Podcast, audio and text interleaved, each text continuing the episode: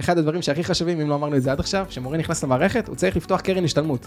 הוא הבן אדם היחידי, אוקיי? בעולם שלא אומרים לו על שלא- הדבר הזה. כן, אני ש- בשוק מזה. שהוא צריך לפתוח את הקרן השתלמות בעצמו. בשוק אוקיי, מזה. המעסיק לא אחראי על זה.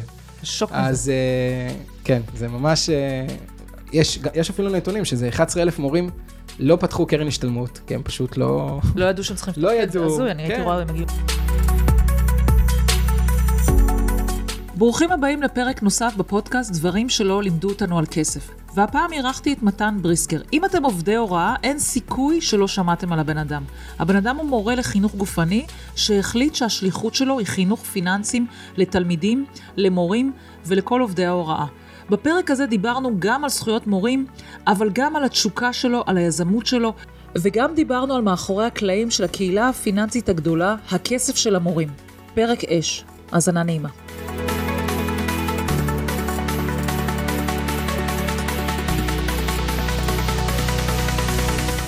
בריסקר, מה המצב? ברוך השם, מה איתך, דנה? הכל טוב, הכל טוב. אתה חשבת שאתה באת להתראיין על כסף של המורים, על כלכלה כל הזמן. אמרת, יאללה, בקטנה, נכון? זה מה שחשבת. אני באתי בכיף. זהו, שלא, שלא, תתכונן לזה. אוקיי. אבל אה, האמת היא שקראתי לך, כי אותי מעניינים דווקא אנשים, שאני כאילו מכירה, אתה יודע, מהקולגות וזה, אנחנו מכירים, ככה עובדים הרבה ביחד וזה, וכולנו בקטע הכלכלי, אתה לקחת את הנישה, אנחנו נדבר על זה גם, הקטע של המורים, כאילו הנישה של הזכויות של המורים, שאני אגב מאוד מתחברת לזה, כי היו בעברי, שעשיתי אחד על אחד, אה, אימונים כלכליים, המון מורים ועובדי הוראה הגיעו, ווואלה, בואנה, דופקים אותם הרבה פעמים, כאילו ככה אני מרגישה, מה שנקרא, אתה בטח לא... אמת. לא, לא ת, תסטה. אז נתחיל איתך בקטנה, מה שכולם שואלים. איך, א', איך הגעת בכלל להוראה והוראת הספורט? אתה בעצם מורה לספורט, עוד, עוד, עוד לפני הזכויות של המורים וכל זה. איך הגעת בכלל לזה? מה, מה הביא אותך לזה? טוב, אז בגדול אני מורה לחינוך גופני. אה, למדתי בווינגייט ארבע שנים. ואיך הגעתי לזה? וואו, אה, אני אוהב ספורט. אני, אה, בילדותי אני אהבתי מאוד כדורסל, הייתי בקבוצה. אה, בתור סטודנט בווינגייט גם אימנתי. אבל כיום מה שאני עושה היום, אני בקושי אני מלמד חינוך גופני. יש לי משרה מלאה במשרד החינוך, ו-20 שעות אני מלמד חינוך פיננסי, ו-4 שעות חינוך גופני. וואו, אבל זה בטח עברת מן, עם השנים. נכון. ב... אחרי הקורונה. אחרי הקורונה, שבזמן הקורונה היה לי אה, בלט בגב. היה לי כמו סוג של פריצת דיסק, והייתי הייתי מלמד דרך הזום, כמו כולם, אבל זה פשוט הציל אותי הדבר הזה. ו... ואז נכנסתי לחינוך הפיננסי ב... בעוד יותר רבאק. רגע, זה מה זה כאילו פרופיל 21 למורים? תכלס. וואי, וואי, וואי, ממש כזה? פרופיל זה כאילו לא 21. יכולת יותר להיות אה, מורה לספורט בגלל הקטע הזה? תמיד שבקורונה אף אחד לא לימד ולא היה ספורט, והיינו צריכים לעשות דברים מגוחכים בזום. כן, ספר. בתור הורה לשני תלמידות. כן, אז uh, העדפתי ללמד חינוך פיננסי, וברגע שאתה מלמד מה שאתה אוהב, אז כאילו, זה זרם לי מאוד. אבל למה בכלל, אה, אני, אתה רצת שער פיננסי, אמרתי לך, אה, חכה רגע. אבל, אבל למה בכלל אה, הוראת החינוך גופני? כלומר, הבנתי שאתה אוהב לי את החינוך גופני, אבל למה דווקא להיות מורה? למה דווקא להיות מורה? אז את האמת שזה לא מה שאני בחרתי. לא יודע, הח- החיים מובילים, אני אהבתי ספורט, אני אמרתי, אני הולך לעשות תואר בכיף, לא עכשיו הולך ללמוד הנדסת בניין, או כמו אח שלי רואה חשבון, לא, רציתי משהו, אני גם לא טוב במתמטיקה, אז רציתי כזה ללמוד אה, חינוך גופני, בהתחלה התחלתי בכלל במדריך חדר כושר, זה מה שעשיתי. שזה נשמע הגיוני וטבעי. כן, קורס שלושה חודשים אחרי שחזרתי מקנדה. הרווחתי שם כל כך הרבה, אז כשחזרתי מקנדה אמרתי לעצמי, אוקיי, אני לא עובד בשביל 20-60, אז- זה היה השכר מינימום. ואז מה שקרה, אמרתי לעצמי, טוב, אני אוהב חדר כושר, בוא, בוא נלמד את זה. אז למדתי קצת אנטומיה, קצת קיניזיולוגיה, תורת התנועה, ואז התחלתי להתאהב בזה, אמרתי, יאללה, בוא נעשה תואר. סיגת עם זה? רגע, ובקנדה עשית מה, עגלות כאילו? עגלות. הייתי מקאפ ארטיסט, עבדתי בעגלות, אה, קרוב לשנה, אה, שם למדתי את ה... איך למכור. באתי, באמת, כאילו, למדתי ספיצ'ים עם אנגלית שבורה, לא יודע, כאילו, אה, מה שאנחנו כולנו רוצים לדעת, באת עם בוך את הכסף? חזרה. את האמת, עזוב, מס הכנסה לא מקשיבים. את האמת ששלושה חודשים ראשונים בכלל, לא עשיתי בכלל כסף.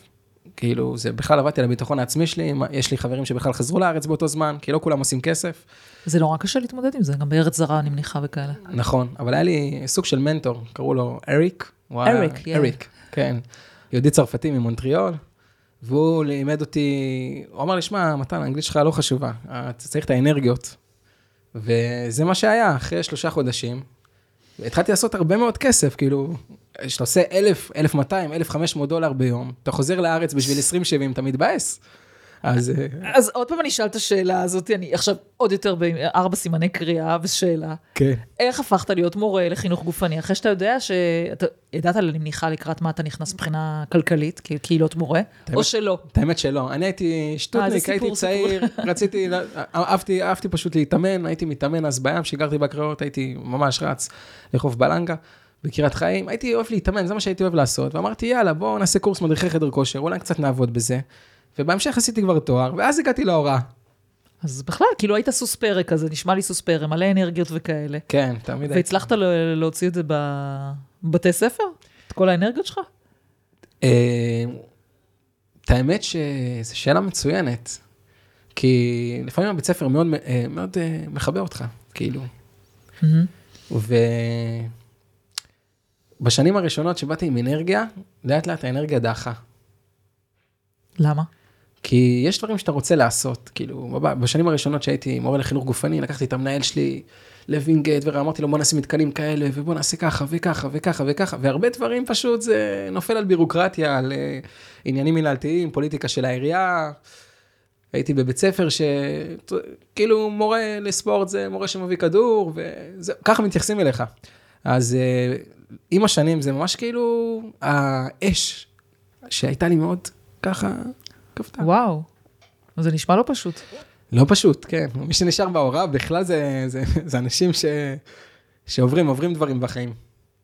זה, אני חייבת לומר לך שזה אולי הסטיגמה שיש לי ממורים, זאת אומרת, אנשים שהם יותר כזה צריכים את היציבות, המקובעות וזה, ואתה נשמע לי, בא ממכירות, עשית כסף, היית בכושר, כאילו, אתה נשמע לי כזה סוס פרק כזה, גם יזמי כזה. עכשיו אני מבינה גם איך הגעת לקטע הכספי פה, כאילו, שתכף נגיע אליו, אבל כאילו זה נשמע לי בדיוק זה כמו לשים אותי, אתה יודע, את המקומות האלה, עבודה שיש להם את השקוביות האלה, אני עם הפרעות הקשב שלי, שהיא כאילו יושבת בכזאת שקובית, הרגת אותי. כאילו, שים אותי ב call center, אחרי שבוע אתה רואה בן אדם מת. אשכרה. כאילו, אז זה נשמע לי אותו דבר, לקחת אותך ולשים אותך במערכת החינוך, חינוך. ממש. וואו, וכמה שנים אתה כבר שם? עשר, אני סוגר עשר שנים עכשיו. אז מה מחזיק אותך באמת שם?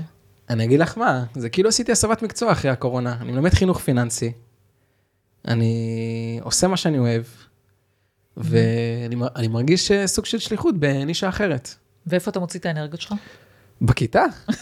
כן, אתה מוציא את האנרגיות בכיתה? חד וחלק, אני בא לתלמידים, למה תספר לי על שיעור שלך באמת? מה זה אומר? שיעור שלי, תראי, אני שנים הייתי מלמד ברשת עמית, וזה היה בית ספר היברידי. כלומר, הייתי מלמד בקורונה, יכול להיות שהיה לי גם 800 תלמידים בזום באותו זמן. אז זה התחיל מרשת עמית, גם ברשת אורט לימדתי.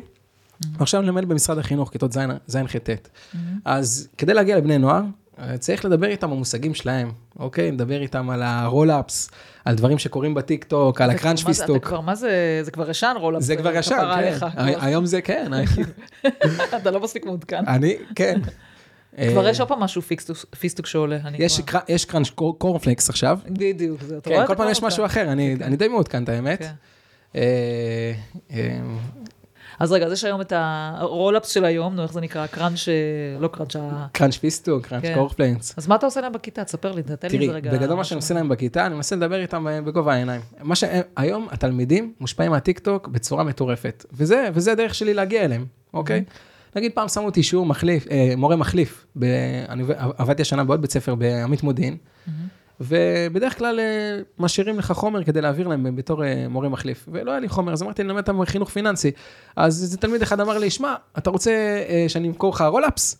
אמרתי לו, כן. וזה מה ש... וזה. וככה פתחתי את השיעור, אז, אז שאלתי אותו כמה, אז הוא עושה לי 1 ב-15. אוקיי. וואי, וואי, יזם, איך אומרים? כן, כן, אמרתי לו, תביא לי 2 ב-10. וככה מלמדים אותם ככה, את יודעת. זה... מחיר ומסה. בדיוק, זה ספתח. Mm-hmm. ויש הרבה דברים שאפשר ללמד את הילדים דרך הטיק טוק, הם, הם ניזונים משם חבל על הזמן. והדברים שפרקטיים, נגיד לילדי חטיבת הביניים, חיסכון לכל ילד, אני בא לתלמיד, אני אומר לו, שמע, אתה יודע שיש לך 8,000 שקל עכשיו? הוא עושה לי, איך אתה יודע? אני עושה לו, שמע, התוכנית התחילה מ-2017. סביר להניח שההורים שלך שמו 55 שקל, פעם זה התחיל עם 50, נכון. ועכשיו אתה שם עוד 55, ותכפיל את זה במספר השנים, כמה יש לך? זה המינימום. עכשיו אחרי זה אומר, אוקיי, כמה כסף, אז יש לי 8,000 שקל? אמרתי לו, שמע, אבל מה עם ריבית דריבית? ואז ככה, ככה מפתחים את השיעור. אתה צריך לגעת באיזה trigger point, אני באיזה אפתיע נקודה. אותך שגם אני הייתי עושה לבני נוער, אגב. לא מפתיע. אותי, אה, זהו, היו מזמינים אותי וזה. אני הייתי אוהבת לעשות להם, אה, זה עוד לא היה, זה היה טרום הטיקטוק, עכשיו זה מראה על גילי. הייתי מביאה להם עוגה כזאת של בריסטול. עם עם slices גם, שלהם פלאפון, זה, כל מיני כאלה, אתה יודע, מה שהיה אז. והייתי כמובן עושה יותר סלייסים מהעוגה, ועכשיו תבנו תקציב. הם היו, אתה יודע, הייתי מחלקת אותם לשתי קבוצות, שתי עוגות, תבנו תקציב. לא, לא צריך בגדים, לא צריך זה, אתה, זה, ככה היו רבים שעות, והם היו. לומדים את הדבר הזה, שאתה יודע, שהשמיכה מוגבלת. ואתה יודע מה אני עוד הייתי עושה להם? הייתי עושה להם, נגיד עכשיו, אתם, נגיד הייתי בא, סתם, במרץ, פברואר וזה, מה אתם רוצים לעשות בקיץ? היה לנסוע לאילת, זה, זה, זה, יופי. כמה כסף זה עולה? לא יודעת מה, צריך 3,000 שקל וזה יופי. עכשיו איך אנחנו מתכננים? שאתה עושה כמה בייביסיטרים אתה צריך לעשות בשבוע, בחודש, בזה, כדי להגיע לסכום, כדי לחסוך, כדי לחודשים וזה וככה. והם היו יוצאים מהמורה, הם אומרים, תקשיבי, שיעור לחיים, והיו אומרים לחברים שלהם, היינו עושים תמיד חצי כיתה. תקשיבו, אתם חייבים לבוא, זה שיעור שאתה לא מבריזים, הייתי שומעת אותם בהפסקות, זה שיעור שאתה לא מבריזים, זה שיעור של החיים, כאילו. אז בטח גם אתה חווה את זה. חבל על הזמן. קטע. ממש. קודם כל, אני רואה איך אתה מוציא את האנרגיות. למה זה מדבר, לך, מדבר אליך הכלכלי הזה? שמי, אני גדלתי בקריית ביאליק, וזה ממש, אה, יש שכונות ש... יש שכונות שבמצב סוציו-אקונומי יותר גבוה, ויש אה, שכונות שפחות. ואתה איפה היית? ב- אני הייתי דווקא? באמצע, אני הייתי באמצע. אוקיי, לא, לא יותר מדי ולא פחות מדי. אחרי זה עברתי לנס ציונה, בכלל אוליגרך. לגמרי. כן, אבל אה, נגיד בשכונה שאני גר בה, יש גם שכונות בנס ציונה שהן שכונות יחסית חלשות. אז עכשיו מה שאני עושה נגיד בקיץ, אני עושה, לוקח אוכלוסייה במצב סוציו-אקונומי יחסית נמוך, ומלמד אותם חינוך פיננסי. זה, זה מה שעושה לי טוב, אני מרגיש פה שאני מרים אותם. אבל מאיפה ה drive הזה? מאיפה ה drive? מאיפה הגיע ה drive? אני תמיד אהבתי כסף, אני לא מתבייש לומר את זה. איך הגעת אז למשרד החינוך? אני עוד פעם לא מצליחה להבין, צריך לפצח את הדבר הזה. איך הגעתי למשרד מה, אמרו לך החינוך? כי מה, מה, לא שאלת איך המשכורות? חייבת להבין את הראש שלך. זהו, אז אני אגיד לך משהו. אה, במשרד החינוך, אני אגיד לך אה, אה, איך, איך, זה, איך הגעתי לתחום הפיננסי ממשרד החינוך, אוקיי? סיימתי תואר שני, נוסף לי שנת ותק. מה זה תואר שני במה? גם אה, בחינוך? בחינוך? כן. לא, לא אה, חינוך? גופני, תואר בחינוך. בניהול וארגון מערכות חינוך, אוקיי? עשיתי את התואר השני כדי לעלות בשכר, אוקיי? לא, לא, לא, לא בהכרח כדי ללמוד. ואחרי שסיימתי תואר שני ונוסף לי שנת ותק, השכר שלי ירד ב-40 אלף שקל בשנה. אה, מהמם. כן, משרד החינוך, כן. אמרתי, איך זה הגיוני שאני, שעל ותק משרד החינוך מתגמל אותי, ואני עושה תואר שני ואני רוצה להתקדם. סך הכל רציתי לקנות בית בנס ציונה, לא, לא ביקשתי יותר מדי. אוליגרך, אז, מה? כן, אז רציתי תוכנית, רציתי לעשות תוכנית, איך אני קונה את הבית הזה. ומה שקרה, בסופו של דבר, הבנתי שבגדול מה שקורה לי, שאני מתכנן, אני מתכנן משהו ואני לא מצליח להגיע ליעד.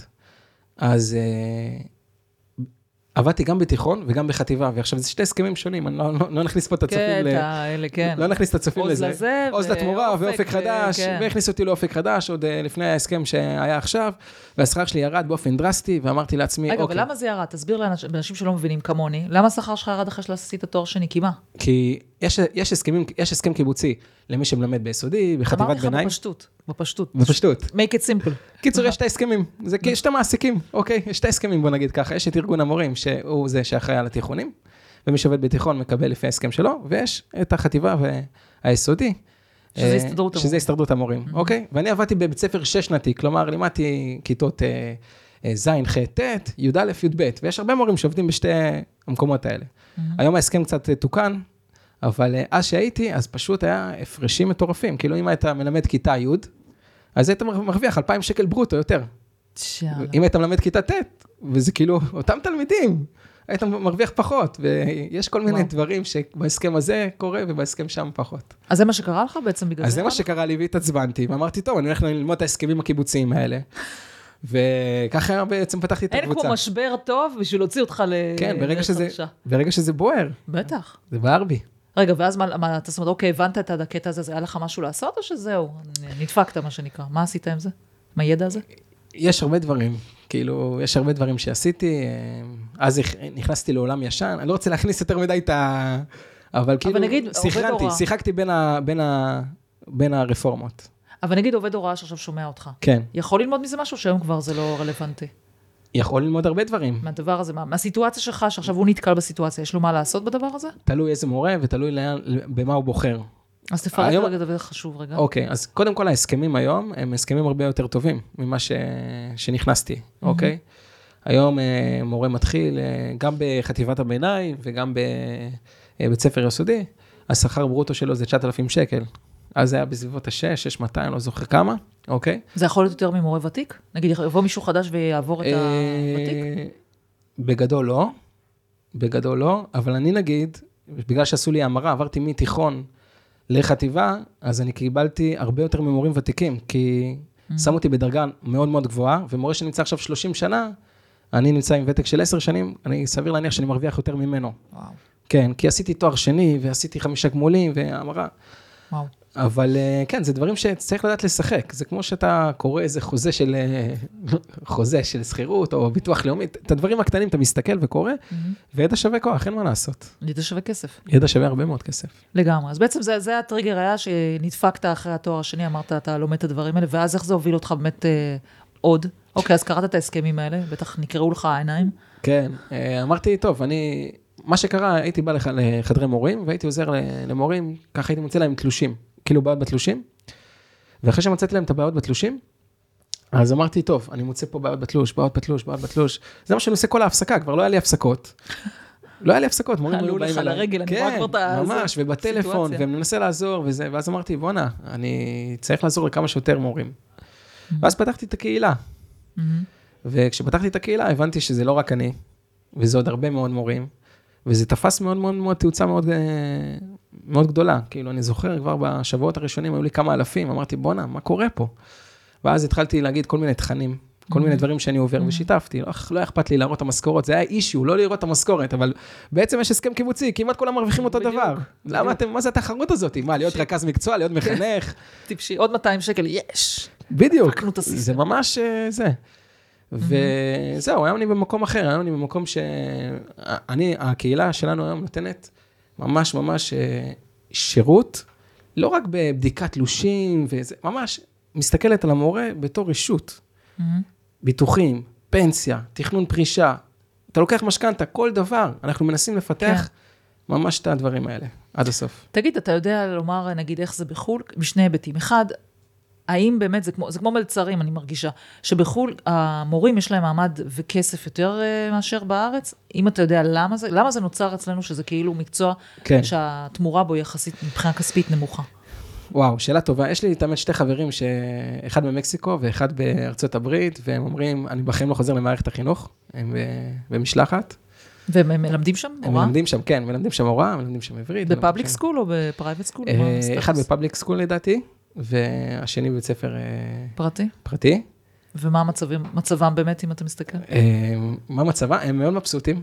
אבל מצבם הכלכלי, כאילו... מצבם אחר. הכלכלי פי שלוש בערך יותר טוב משלנו. אה, זה- עניין של איך שמסתכלים על החינוך בארץ, זה נראה לי החלטה ממשלתית. מה, אתה יודע, אתה יודע לומר קצת, אם אתה מסתכל על ההיסטוריה, למה, למה באמת המקצוע הזה הוא לא מתגמל כלכלית, כמו בחו"ל באמת וכאלה? שאלה יודע? טובה. לא, אני לא יודע לענות לך, אני יודע שבחו"ל זה אולי יותר חשוב ל... כאילו, אצלנו החינוך, המערכת עצמה, זה מערכת, עם כל הביקורת שלי שיש על משרד החינוך, Mm-hmm. הם מנסים להשתפר כל הזמן, אבל הכל תקוע בבירוקרטיה, כמו כל דבר. כן. ואני, אני, אני, כשאני מלמד תלמידים, אני אומר להם, אוקיי, אתם באים לבית ספר, יש לכם פה חברה, מעולה. מעניין אתכם משהו? תלמדו בבית. תיקחו, יש לכם, יש לכם היום את האינטרנט, יש לכם היום קורסים, כאילו, לא, לא כל דבר שתלמדו בבית ספר, אתם תעשו עם זה משהו, ועל אחת כמה וכמה גם בתואר שתעשו. אז אה, תלמד, אם, אם, אם אני הייתי מנהל בית ספר, ואני יודע כמה זה קשה להיות מנהל בית ספר, יאללה, אני לוקחת אותך אה, קדימה בעניין. אז אני, הקורסים זה היה העצמה אישית, זה היה בכלל איך להקים עסק, זה היה שיווק. מכירות, התפתחות אישית. חד משמעית. זה, זה הפרקטיקה, כאילו, גם אנשים שלומדים עכשיו מדעי מחשב וכל ה... הרבה פעמים אני אומר, וואלה, יכול להיות בגלל הבינה המלאכותית שהם כבר, הם, נכון. הם לומדים. סתם, יכול להיות. אני לא יודע, כן, אני לא אומר לכולם, יכול להיות שיש כאלו שיעשו עם זה, אבל יש כאלו שכנראה שלא תהיה להם עבודה. השוק משתנה. אשתי למדה הנדסת בניין, היום היא עושה home styling, אח שלי למד אה, ראיית חשבון, היום הוא סוכן פנסיוני עם הראיית חשבון. כאילו, אתה הרבה צריך אנשים... להיות גמיש. ממש. המערכת צריכה להיות גמישה. גמישה, ו...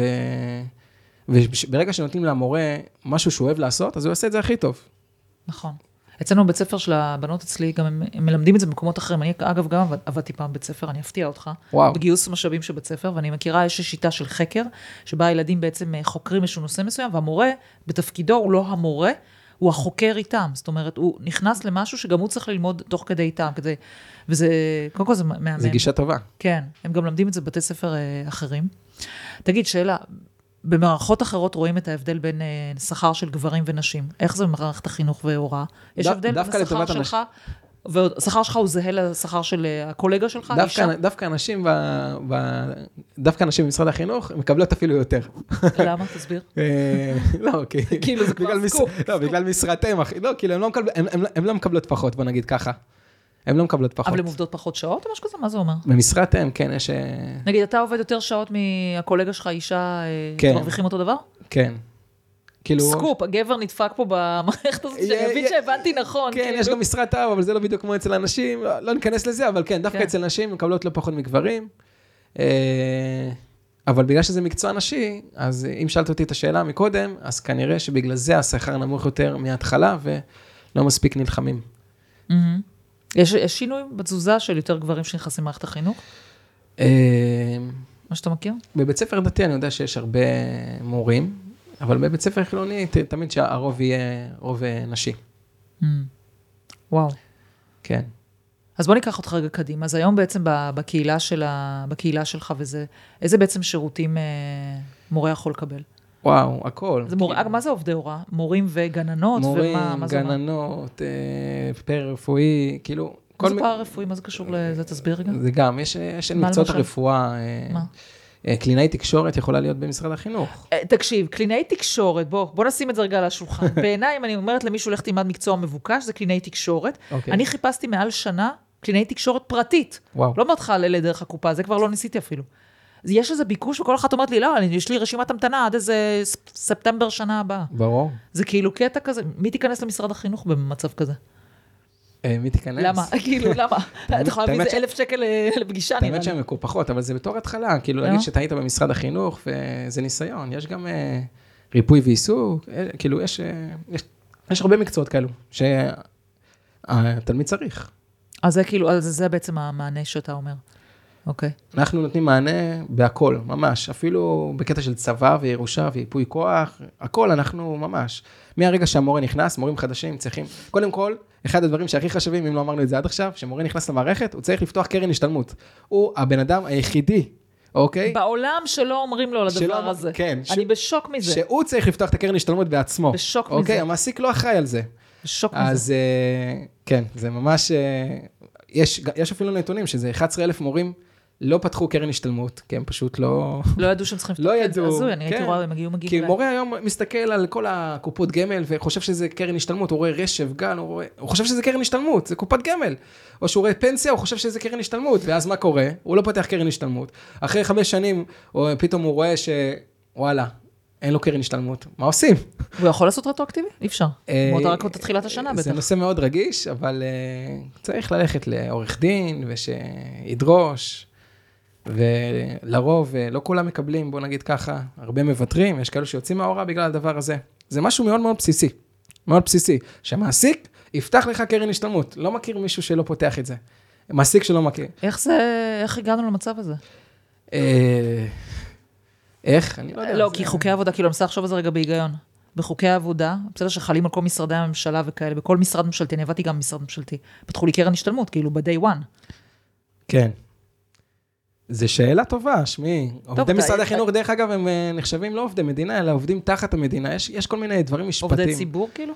זה קוראים לזה. עובדים תחת המדינה, לא יודע כל כך איך לדייק את זה, אבל יש שם איזה, יש שם איזה משהו, בוא נגיד ככה. וכמנהל קהילה מאוד גדולה, אין לך קשר לחקיקה וכאלה, חברי כנסת, יש וכל מיני לי- לקדם דברים כאלה? במשרד החינוך, דברים?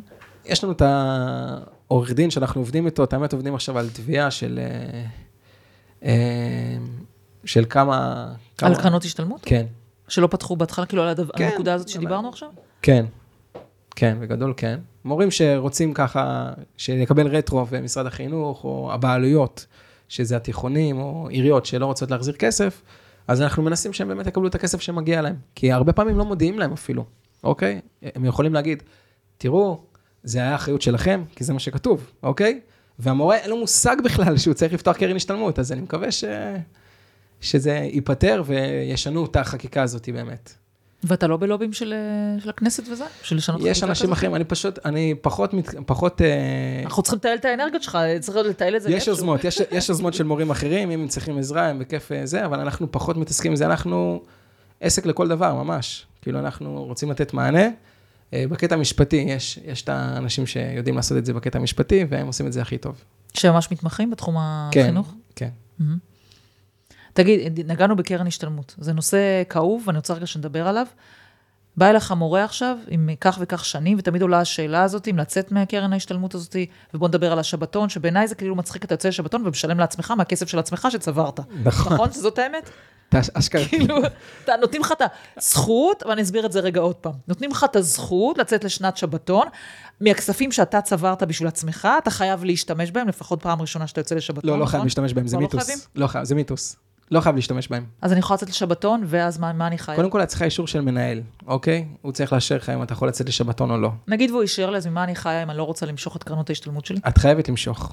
אז הנה, אז אני כן חייבת. כן, את, את פודה את הכסף שלך, כן. שאני צברתי שאת פעמיים. צברת, כן. כן, כאילו... למשרד הביטחון, דרך אגב, אם את יוצאת לשבתון, זה מהכסף של משרד הביטחון. אז זהו, אז בוא נגיד את זה רגע עוד פעם, שמורים יבינו, כי- כי זה, תקשיב, אנשים באים אליי, וכאילו אומרים לי כזה בגאווה, יצאתי ושילמו עליי. כאילו, אנשים לא מבינים שאת השבתון של עצמם, הם גורעים מהכסף שהם צברו עבור עצמם. חד וחלק. יש פלוסים ויש מינוסים, כי לפעמים אתה יכול אה, אה, לצאת, אה, נגיד, אני, אני נגיד באופן אישי חסכתי 80 אלף שקל בקרן, ועם אה, כל ההטבות שהקרן מביאה לי, אז אה, קיבלתי 100, ו- 100, מעל 100 אלף שקל, אוקיי? מה זאת אומרת קיבלת? כאילו, לקחת קיבל- מההלוואה? מה זאת אומרת? לא. יש? זה, זהו, זה נושא מורכב. יש את המענק החודשי, קוראים לזה מענק ולא משכורת, שלא ניכ... לא ניכנס לזה, שזה אבל בשנת שבתון אתה מקבל מהקרן. זה אנחנו מקבל מהקרן בעצם, כן. כן. ויש את הפנסיה, שעדיין כן. יש לי הפרשות של קרוב ל-20 אחוז, ויש את הביטוח לאומי שאני מקבל. אה, ואז, ואם אני מנצל ולומד, אז אה, גם שכר אוניב- אוניברסיטאי של שכר לימוד, השנה זה 14,000 שקל, אז מי שמנצל את הדברים האלה, לא כל המורים עושים את זה, כן? אז זה כן משתלם אז לצאת לשנת אני לא יודע אם זה משתלם או לא משתלם, זה תלוי ברצון של המורה, אבל אפשר לעשות, אה, צריך לתכנן את השנה הזאת כמו שצריך, כי יש שם הרבה ניואנסים. יש כאלו שנגיד נמצאים בתיכון, ומי שנמצא בתיכון יכול לעשות כמה שיותר גמולים, ואז בעצם להעלות לו את המשכורת, אוקיי? אבל זה על- על גמולים זה על חשבונו או על חשבון המ- המשרד?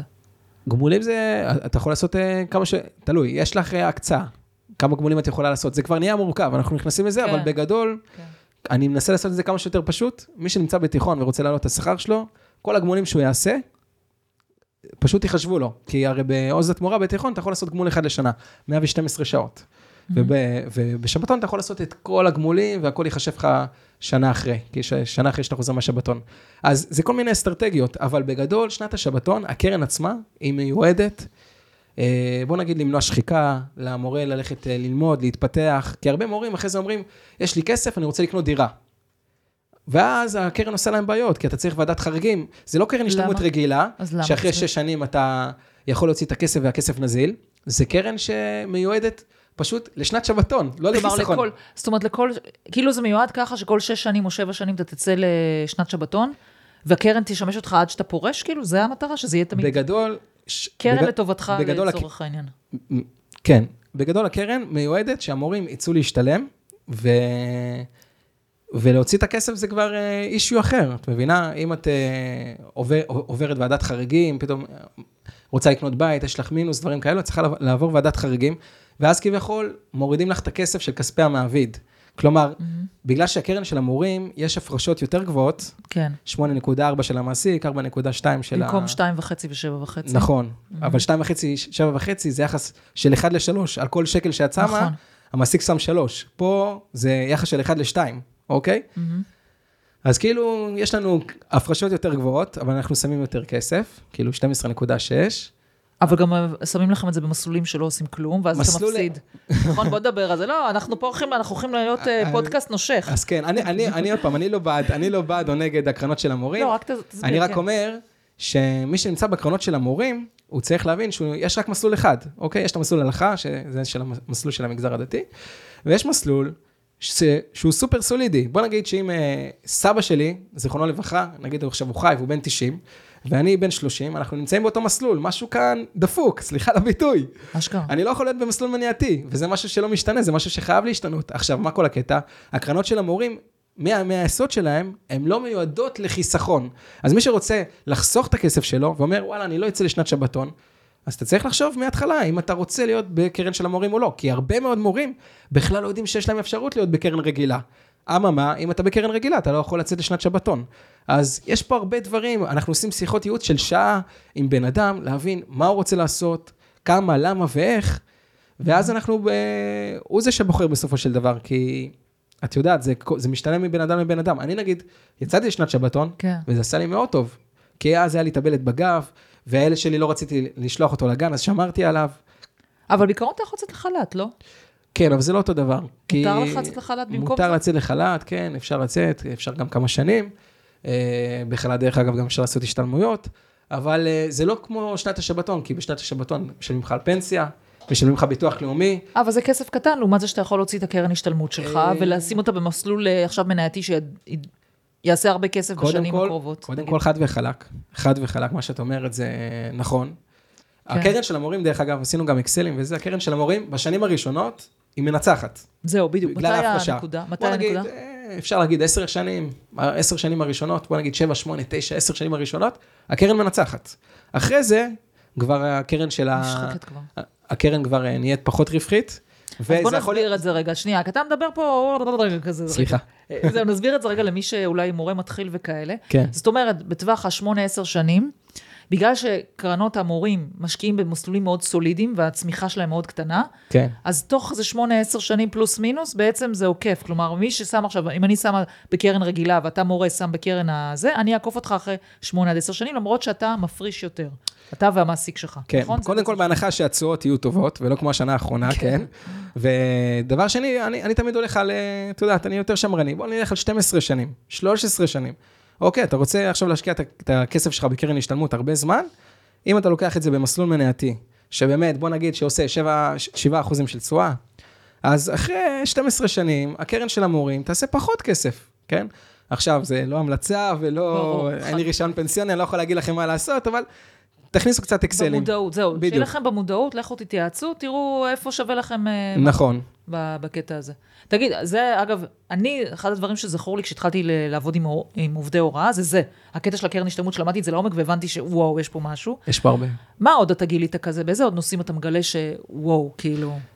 יש עוד הרבה דברים, אבל תראי, בקרן השתלמות, אני בכוונה נתקע על זה. כן, זה חשוב. אה, יש גם את הקטע של ההלוואות ואת הקטע של להוציא את הכסף. יש... בוא, בוא נדבר על זה, נכון, נושא חשוב. אז. ההלוואות נגיד, אה, את יודעת, בקרן רגילה, או עד לפני שנה, את יודעת, עכשיו יש רגולציה ממש, אפילו עכשיו, פעם, פעם היה אפשר אפילו לקחת בקרן השתלמות אה, מנייתית, היה אפשר, היה אפשר להתמנף. היום בכללי אפילו, נגיד חברות כמו אלטשולר שחם, אגב, לא בנטי. לא נתנו, אני יכולה להגיד לך שאני הייתי מבקשת, היו, היו מעבירים לי לכללי, כן. ואחר כך אני ידעתי שיד ימין לא יודעת מה יד שמאל, והייתי באתר מעבירה חזרה למנייתי וממשיך לרוץ כן. ככה.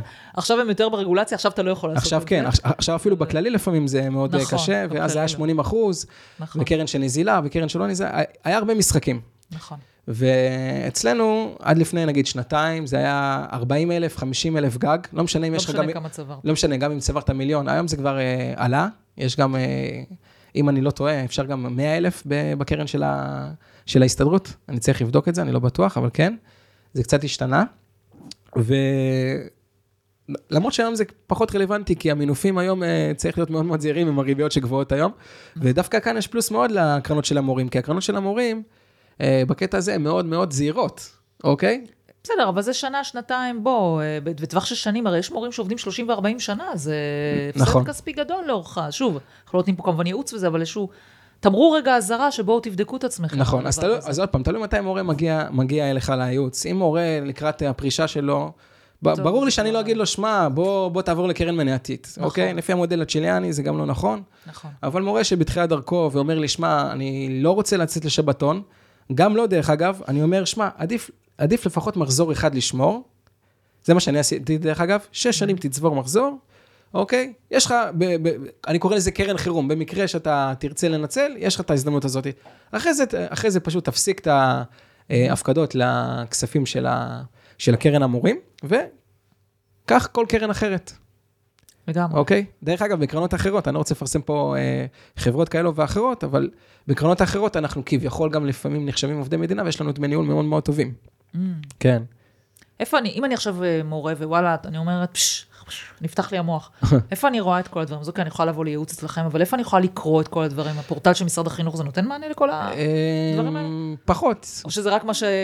קודם כל, יש אצלנו באתר, אה, יש לנו שתי מאמרים, שני מאמרים ממש טובים על קרנות ההשתלמות, ויש לנו סדנאות שאנחנו עושים. אה, אני לא רוצה לשווק את עצמי יותר מדי, אבל באמת... לא, אה, זה חשוב, כי יש פה, אנחנו, תראה, הפודקאסט באמת לא נועד לשיווק, אבל כן נועד לבוא ולתת את המיצוי זכויות, כי זה קשה לראות אנשים שעובדים באמת גם הרבה שנים. זה, זה עם הקרן השתלמות, זה בכלל לדעתי השיא השיאים. כן. שאנשים לא פותחים קרן השתלמות כי לא יודעים. אבל בכלל, כאילו, זה מרגיז אותי שיש, לבן אדם יש זכויות, ורק בגלל שהוא לא יודע אותם, אז הוא, הוא לא יכול לדרוש אותם. וגם עוד פעם, רטרואקטיבית זה גם איזשהו בעיה מסוימת. אז גם אם עשינו פה עכשיו, איזה מישהו עכשיו הלך ובא ובדק את עצמו, דיינו, מה שנקרא. כן, ממש. אה, כן, גם, דרך אגב, אה, אני יכול לעודד אתכם שיש מורים שקיבלו אה, חזרה כמה שנים אחורה. אה, אם זה שנה אחורה, זה יחסית די קל. אה, מעבר לזה, זה כבר אה, אפשרי, אבל אה, תלוי במעסיק ותלוי בהרבה דברים. מהמם. תגיד, מה אתה מאחל לעצמך, וגם אפרופו, מה היית רוצה שיקרה מכל ה... הכסף של המורים, הקהילה, הדברים, איפה אתה רואה את ההתפתחות הזאת? תראי, אני רואה, בגדול, הרבה פעמים אומרים שחינוך פיננסי זה, זה מאוד מאוד מאוד חשוב, ואני רוצה שכמו שאני מלמד את המורים חינוך פיננסי, אני רוצה גם ללמד אה, את כל התלמידים בארץ, ממש חינוך פיננסי זה משהו שנוגע לי לבני נוער, ואני משלב את זה, ואני, מה שאני מאחל לעצמי, שיהיה לנו חברה בעם, שנגיע לחברה בעם, אנחנו עוד לא שם, וחוץ ממיצוי הזכויות של מורים, אנחנו רוצים גם לתת חינוך פיננסי בכל, לשנות את משרד החינוך ב, בתודעה שלו. כי יש משפט שאומר, the richer become more richer, the poor stay poor, ואנחנו רוצים שבאמת גם התלמידים החלשים, אני לימדתי שבע שנים בלוד, ושדיברתי איתם על אה, חינוך פיננסי, הילד, את הילדים בתיכון, למדתי מהם הרבה, מכל מלמדיי השכלתי. וזה משהו שמאוד חשוב, זה משהו שצריך, זה משהו ש, שאני לא, ש, אני, אני נמצא במערכת עצמה, ואם אתה לא מוכר את עצמך, שזה הדבר הכי חשוב שיש, אתה צריך לשכנע, כי אם אתה מלמד את המורים שזה חשוב, אז זה יבוא מהם. וזה זה לפי דעתי השיטה הכי טובה. כי אם אתה בא מבחוץ, ואתה לא מכיר את המערכת, ואתה לא יודע להחזיק איתה, ואתה אומר לעצמך, טוב, בוא נעשה פה חינוך פיננסי, המנהל יסתכל עליך ויגיד, שמע, אה, לא. אלא, אבל אם אתה אוקיי. בחור מהמערכת, ואתה כבר הוכחת את עצמך, וזה מה שקרה לי בשנה שעברה באורט חולון, אה, אני ממש אה, קודם כל שמח ונותן ככה קרדיט למנהלת שלי. אני והמנהלת שלי נכנסנו באותה שנה, היה לי שעתיים חינוך פיננסי, שעתיים. ואז היא אומרת לי, אתה מורה לחינוך גופני, למה אתה צריך חינוך פיננסי וזה, כאילו לא, לא כל כך הבינה, ואמרתי לה, שמי, זה מה שאני אוהב לעשות, אז אמרה, יאללה, סבבה. ואז היא קיבלה פידבקים טובים מההורים, ואז ההורים אמרו, למה, למה לילדים שלי לא מגיע חינוך פיננסי, ואז השעות גדלו. והיום אה, זה בגדר השכלה כללית, אבל אני עושה, באמת, באמת, באמת, עושה את מה שאני אוהב, אני מלמד אותם הלכה למעשה, מה עושים? לא רק את התיאוריה, אוקיי? לא רק את התיאוריה. ויש לי תלמידים באמת שאני לומד מהם, אני לומד מהם. כמו שאנחנו, את יודעת, מה למדת למשל תלמידים? תן לי מה שאתה זוכר שלמדת. וואו, אה, בעיקר הרבה דברים בטיקטוק. יש לך ערוץ טיקטוק? לא, זה עוד מעט. מתן, כאילו, מה? כן, אני כל- מבקש לפתוח אה, טיקטוק, איך אתה רוצה להתחבר לתלמידים? כן, אני קודם- אני קודם צריך. לעשות לייבים אחר כך, ואז אתה מביא עוד תלמידים שמבקשים מההורים, ומבקשים אני- מהמורים, שמבקשים מהמנהלת. הנה, אני פה באולפן, דיברתי פה עם יונתן באולפן, אז כן. אה, יכול להיות שזה יקרה. בדיוק. אבל קודם כל אני באינסטגרם, כי אני אגיד לך למה, קהל היעד שלי בינתיים הוא נמצא ב... בעיקר בפייסבוק ובאינסטוש. אה, נשמה, בוא. בוא רגע, שנשים את זה על השולחן, בסדר? כן. יש לי ערוץ טיקטוק, יש לו 15,000 עוקבים. זה התחיל עם כל הבני ה-14, והם הכי מתעניינים בפיננסים. עכשיו אתה טועה ומטעה. תפתח ערוץ טיקטוק, אתה תראה שהתלמידים, הילדים רוצים ללמוד פיננסים. ברור. אני כל הזמן מקבלת אה, זה. כאילו, תקשיבי, אני זה, אני רוצה לעבוד בחופש וכל מיני כאלה. זה מדהים. אני עשיתי, אגב, סדרה לא מזמן, של כסף וילדים, כאילו, ובני נוער וזה. תקשיב, הם כל הזמן בטיקטוק, וזה המקום להגיע אליהם. אז אם אתה לא יוצא מהפודקאסט הזה ולא פותח טיקטוק, זה הסוף שלך. אז כבר אני, אז כבר אני הכאב אומר לך. דנה, ש... שאני, שאני אעשה את זה. כאילו, בלי נדר. אשכרה, תקשיב, כל הילדים שם, זה, זה מדהים. ואם אתה רוצה להגיע לילדים, אגב, אני חייבת לשאול אותך שאלה, כן. שכל הזמן עומדת לי פה על הלשון. אתה עוד צעיר, אבל נראה אם אתה יודע את זה. בשנות ה-80, או לא זוכרת איזה שנים, אה, רצו להכניס למכנס, למערכת החינוך, ובכלל לתודעה, את הנושא של פרחים מוגנים. אוקיי, לא לקטוף פרחים. כשאני הייתי ילדה, היינו קוטפים כל הזמן פרחים. זה לא היה משהו בתודעה בכלל. ולאט לאט הכניסו את זה, ואומרים שהמהפכה הגיעה דווקא מהילדים. כשהילדים למדו את זה בבית ספר, באו הביתה, אמרו להורים שלהם, אתם לא קוטפים עכשיו פרחים. מדהים. זה כאילו היה קטע, כל הזמן מדברים על זה, שזה כאילו, זה, דרך הילדים הגיע החינוך הזה של לא לקטוף פרחים. היום באמת לא קוטפים פרחים בתכלס. זה לא היה פעם, אני אומרת לך, בתור ילדה היינו קוטפים על ימין ועל שמאל, לא היה בכלל מודעות. השאלה אם אותו דבר יכול לקרות מהפיננסים, אני כל הזמן בהתלבטות על העניין הזה, למה? הבנות שלי למשל, שאני אגב לא אכפת לי איך בלימודים, אני רק אומרת להם, בזה של הפיננסים, אתן לא באות יודעות, פדיחות לאימא, כאילו, אתן חייבות לדעת, אה, כאילו, אין אה, פה קטע, כי הן גם לומדות את זה. אבל אני תוהה, אם ילדים עכשיו שלומדים שעתיים בשבוע, באים הביתה, וההורים לא יודעים להתנהל, אנחנו יודעים את זה הרי, אתה מתעסק ב, גם בתחום הזה. האם זה באמת יכול להשפיע? האם כמו עם הפרחים המוגנים, בסוף תבוא המהפכה מהתלמידים שיבואו להורים שלהם ויגידו, אמא, אבא, מה, מה זה השטויות האלה? אז בגלל זה, אני, אני דווקא חושב שזה יהיה מאוד קשה, שזה בא מהתלמידים. למרות שאתה יודע, תלוי גם באיזה גיל, באיזה גיל היה התלמיד. אם הוא בי"א, י"ב, הוא יכול להשפיע הרבה יותר מאשר שהוא בכיתה ט' או ח', ככה אני חושב. אתה רואה אותו ממש בא הביתה ואומר, אבא, אמא, תקשיב, למדתי כזה וכזה.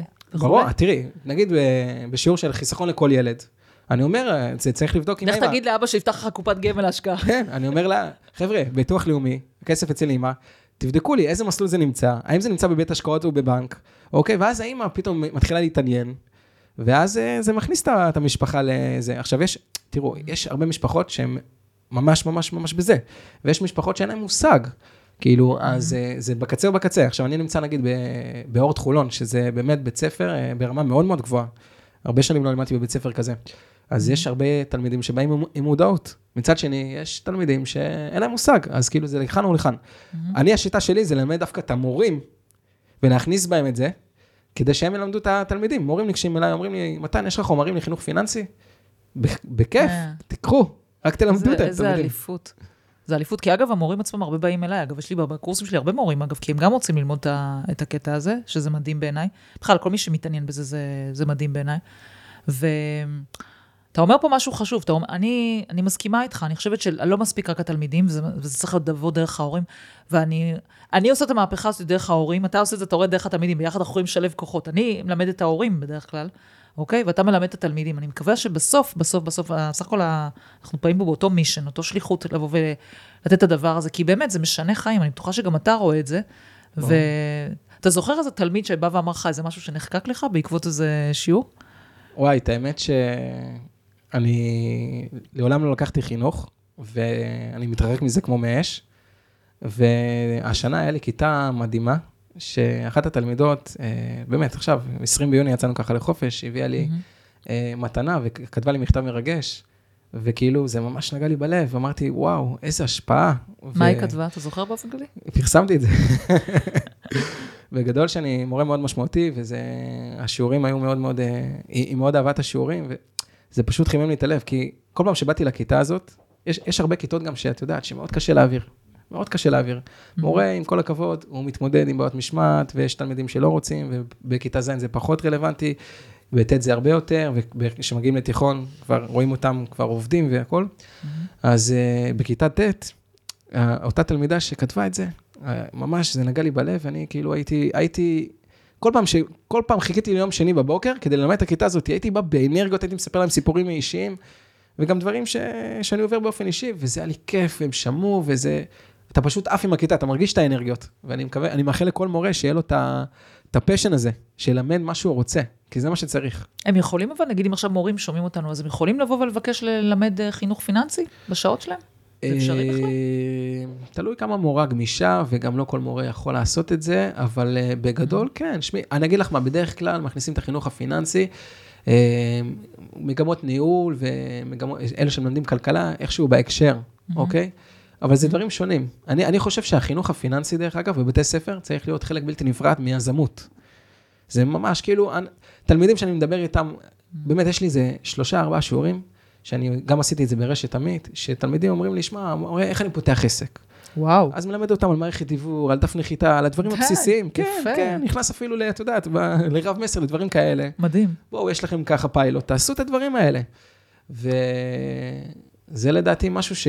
שזה משהו בלתי נפרד מחינוך פיננסי, יזמות ועסקים.